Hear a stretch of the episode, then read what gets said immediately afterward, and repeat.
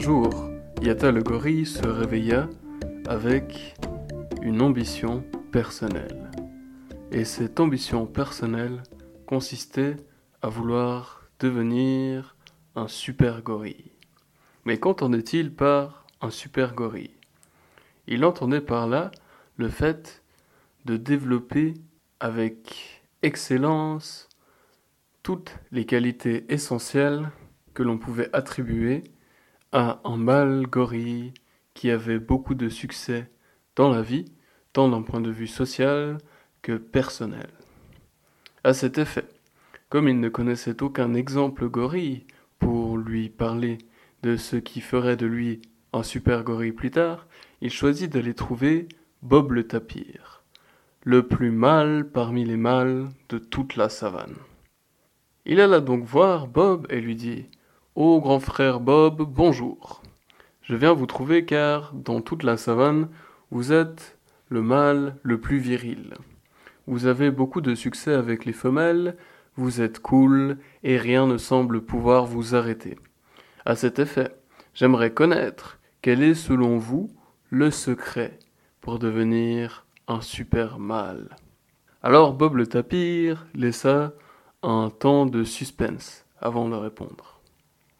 Ce faisant, il laissait entendre à Yata que il était très important pour un super mâle de travailler son image. Mais il ne le dit pas. Il se contenta cependant de répondre ceci. Et il lui dit Bonjour jeune Yata. Eh bien, tu as au moins su à qui t'adresser. Vois-tu, pour devenir un super mâle, il faut que tu adoptes une attitude courageuse et indifférente face aux difficultés de la vie. Alors Yata lui dit Ah, je comprends, et ainsi je pourrais avoir l'air cool, c'est bien cela Et là-dessus, Bob lui dit Hum, avoir l'air cool, c'est superficiel. Moi, je te parle de quelque chose de profond, Yata. Tu dois développer cette attitude qui est un mélange de courage et d'indifférence face aux difficultés de la vie qui te permettra d'atteindre d'autres niveaux. Tu verras. Alors Yata lui dit Mais Qu'est-ce que vous entendez par là? Est-ce que c'est une philosophie qui se cache derrière? Éclairez-moi, Bob. Alors Bob lui dit Eh bien, Yata, tu n'as pas tout à fait tort. Selon moi, un mâle se doit de posséder les qualités que je viens de te dire, à savoir le courage et l'indifférence. Mais plus spécifiquement, cela relève d'une attitude face à la vie et la mort en général. Vois-tu, pour le mâle parfait, la mort et la vie lui sont indifférentes.